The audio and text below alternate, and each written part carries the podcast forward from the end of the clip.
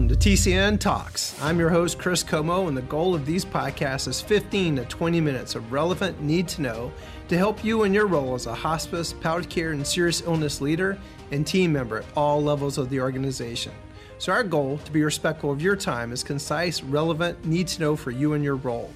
And the bookend of our podcast is always something to make you think deeper about our topic, just as well as life itself. So I'm excited. Our guest today is Andy Baxter, and he's the founder of the Cunniff Dixon Foundation. Welcome, Andy. How are you, Chris? It's great to be here. Yeah, great to have you, Andy. So, first off, just tell our listeners what do they need to know about you? Well, uh, first of all, let me just say uh, it, it is a privilege to be here. You do a great job with these podcasts. Uh, you've you've got wonderful people on, and it makes me uh, proud to uh, uh, to join the the others that you've you've had as guests. Uh, I, am a retired Wall Street type uh, who lost my uh, wife of 25 years to cancer in 2005. And that sort of transitioned me into a new life. Uh, the, the central part of my life, really, since 2005, has been this foundation which I created, which thrust me right into the world of palliative care, end of life care, uh, the hospice world, and uh, and and that's how you and I came to know each other. Absolutely. In fact, we were chatting about that before about. Um, our own Dr. Janet Bull, who I think, Andy, you know, I've had uh, just a couple of prior podcasts to yours as when we met. Uh, when Dr. Bull won the award, we thinking it was about 2010, somewhere in that ballpark. Um, and we were talking about interesting connections. And you reminded me, and I'd kind of forgotten that Rich Payne was there. Just, I'll, I'll let you kind of add on to that a little bit. And I want to say something about Rich real quick. Well, uh, Dr. Payne uh, was the uh, first chairperson of the selection committee for the Hastings Center Cunniff Dixon Physician Awards that we started giving uh, in I think 2009, and uh, what made those awards important was really two things. Uh, first of all, there was really nothing that recognized the wonderful contribution that uh, so many physicians uh, had been making to the world of palliative care. Uh, and secondly, what made the award important to the recipients of the award was the caliber uh, and reputation of the members of the selection committee. And Rich was the chair of the selection committee.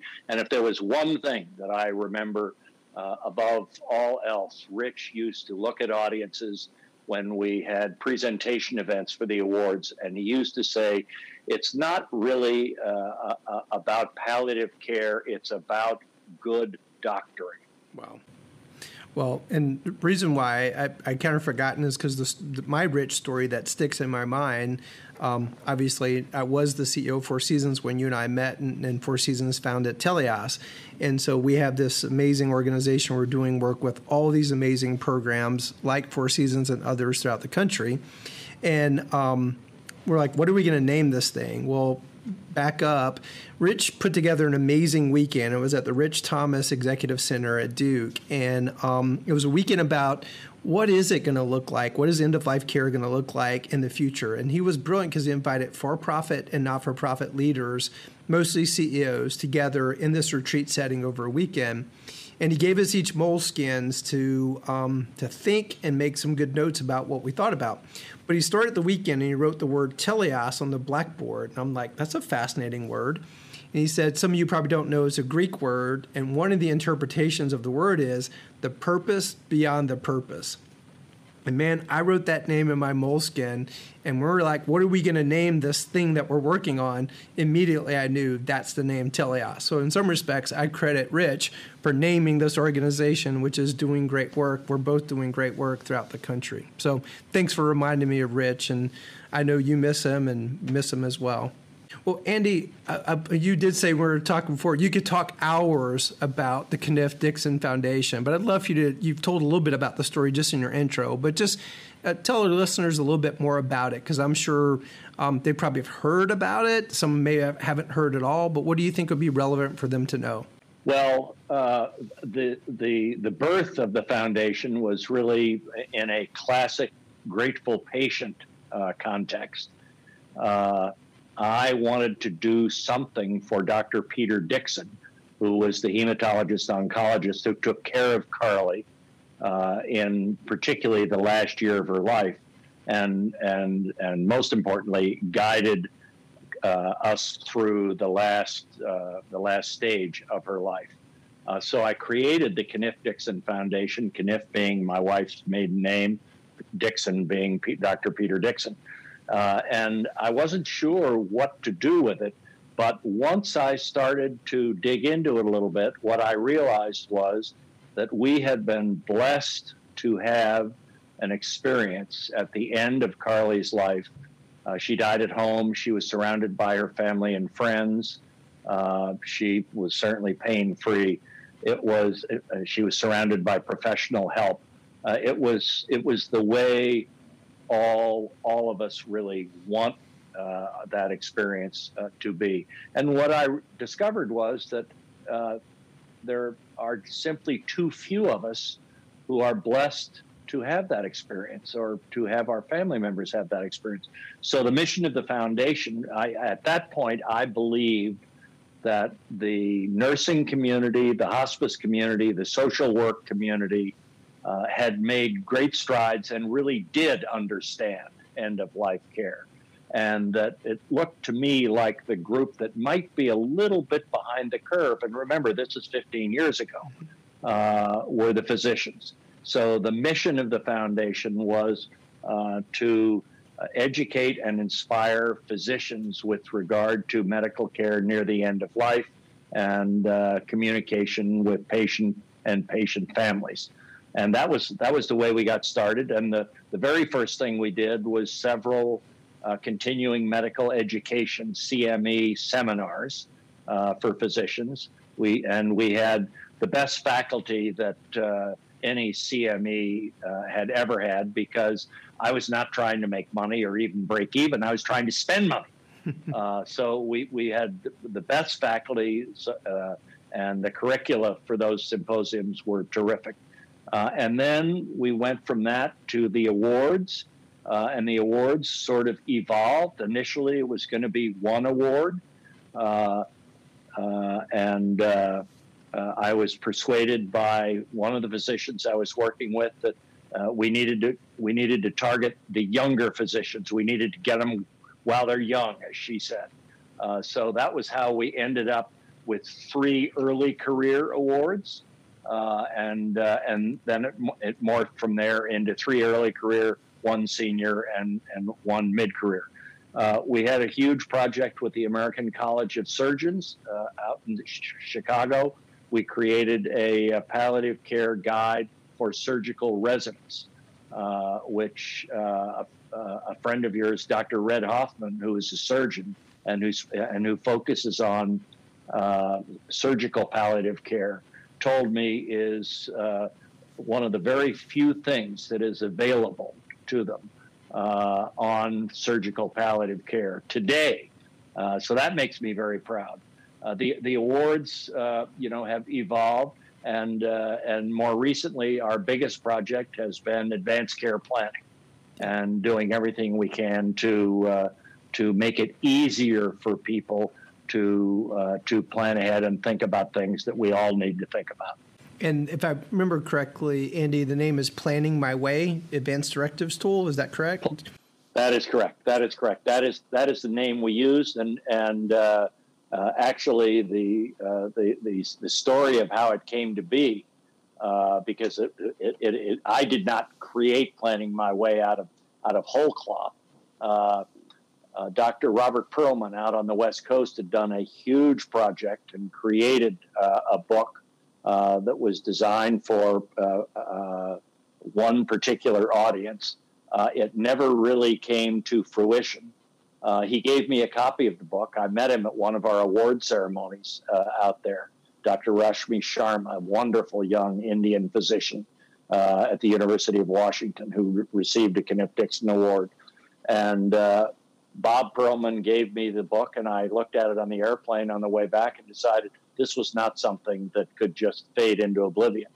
And so uh, I did. It took us a year or two to get going on on it, and you know he put his team back together. It's had several iterations. It's gone through a whole lot of stuff since then, but uh, that that has been our most recent focus. Well, well, Andy, one other uh, that's incredible, and it just one of the things that jumped out at me when I read your website is um, this is me paraphrasing, but I feel like you said, look, we're not the biggest foundation out there, so we have to punch above our weight class. That's me paraphrasing. You didn't say it exactly that way. Um, but it really strikes me that there's something weighty about that comment. And do, do you want to maybe elaborate a little bit more? It just feels like you're picking your shots and trying to make a big difference in the world with them. Well, you, you, have actually touched on uh, uh, a piece of the Cunniff Dixon Foundation strategy that was, you know, I, I, would like to tell you that it was all uh, by plan and design, but like so many things in life, you know, I was just following my nose. And, but what we ended up doing, acknowledging the reality that nobody had ever heard of the Cunniff Dixon Foundation. Uh, it is not funded like the Robert Woods Johnson Foundation. Uh, so we, we needed to figure out a way to maximize the impact that we could have. And the way we ended up doing it was in everything we've done, we've aligned ourselves with uh, in, an institutional partner or, or individuals who, uh, who, who punched way above our weight. Uh, I, as I mentioned already, with regard to the the Cunniff Dixon Physician Awards, it is the selection committee that makes those awards great. Uh, going back to Rich Payne, I remember one award recipient in Chicago after the presentation event. He turned to me and he said, You know, Andy, you're a wonderful guy, and I really appreciate the fact that you've done these awards. And the award really is great. But the most powerful moment for me was seeing Rich Payne walk through the door and knowing that he had come out to Chicago for me. Wow. Uh, so, uh, uh, you know, when we when we did the uh, the CME symposium, we were aligned with the University of Florida. Uh, you know, er- everything has been with partners one way or another, and that and that I think has enabled us to punch above our weight. Well, and I, I don't know, we shared a little bit about our backgrounds, Andy, but it feels like in some respects you took what you did in a different part of the world and you're doing it in another part of the world um, and making a big impact with it. And I, I thank you for that one um, thing I'd, I'd love to get your perspective on. I was sharing with you how some of our podcasts kind of build on each other. And the challenge in doing this work is getting the voice of the patient. What I love about hospice and palliative care, which separates us from a lot of the rest of healthcare, is we include the whole family. It makes it much more patient family centered. But quite often, because the patient is dealing with serious illness, it's hard to get their perspective. You know, using a business term, um, you know, how could you get a customer focus group of the people we serve? It's difficult because they're dealing with the most challenging time of their lives. So we brought a guy named Keith um, Taylor on. And Keith was strength after stroke, went through a horrible stroke. And what I loved about that podcast is he was speaking from the perspective of, hey, I've been in a serious illness, and this is what I think some other patients would want you to know. I'd like to change that a little bit and say, you've been in a pretty uh, challenging situation having gone through with your wife, and I love how you've turned this into purposeful work. But now you've learned so much through your work with the foundation. So you've got a great audience here, hospice and palliative care professionals. What would you want to tell them based on your experience? Well, uh, I, I, I remember uh, one one of the one of the first people I met when you know I was trotting around the country uh, before I knew how to spell palliative. Uh, and one of the first people I visited with was uh, uh Dr. Uh, Art Caplan.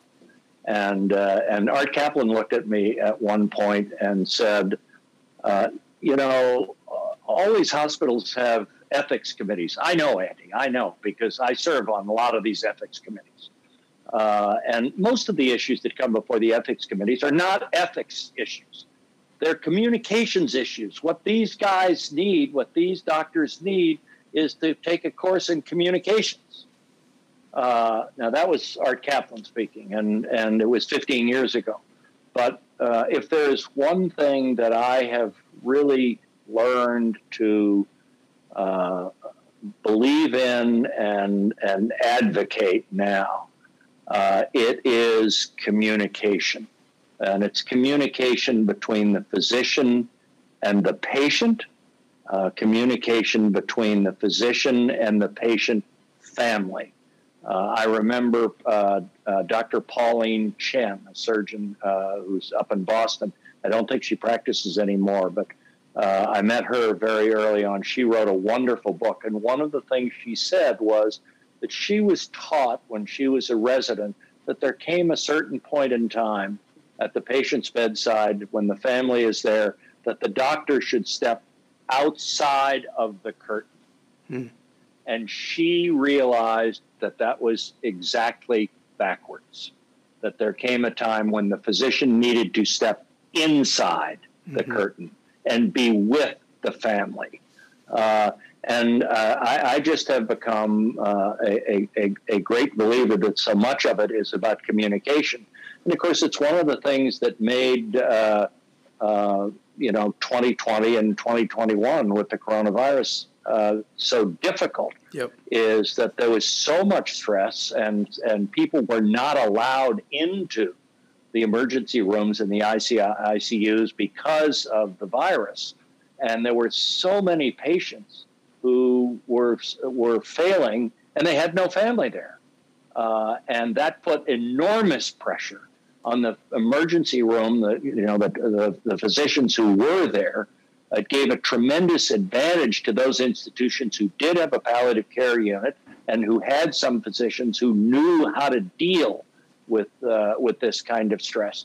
But at the at the end of the day, so much of it comes down to communication. Woven into that, uh, I, I, would say, is uh, spirituality, and spirituality is uh, has a has a big intersection with culture each one of us is different. Uh, each one of us is born different, and and when we reach the last stage of our lives, different things are important to different folks, and that needs to be factored into the communications process between the physician, the physician, the patient, and the and the patient family. I believe. Wow.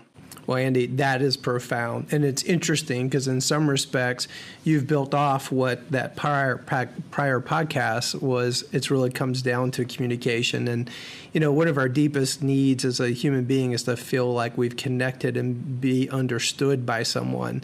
And, you know, it's really sad that in some cases, that is what I think hospice and palliative care professionals do well. Although I'll be the first to admit we're probably more challenged with that than we have at any other point in time in our history. Multiple reasons: COVID, electronic health records that don't serve us, a lot of tasks, not enough time, too many patients, et cetera, et cetera. But I think you really took us back to the core, truly hearing someone, truly understanding them. Um, and that that goes so many different places and helps people just feel like they've really been cared for, and not just the patient, right, but the family as well. So I think you, as as no uh, no uh, surprise there that you nailed it. Well, thank you for the work that you do in your foundation. Encourage you guys to continue to do your great work and let us know how we can help as you move forward. Great visiting with you, Chris. Thank you very much for having me. And as always, we leave our listeners with a bookend. And so this quote the only one that's actually my quote. I actually got it from my mentor, Quint Studer, and I kind of re engineered it. But you never fully know this side of eternity the difference that you've made in the life of others. And I think Andy's an inspiration living out that quote. Thanks for listening to TCN Talks.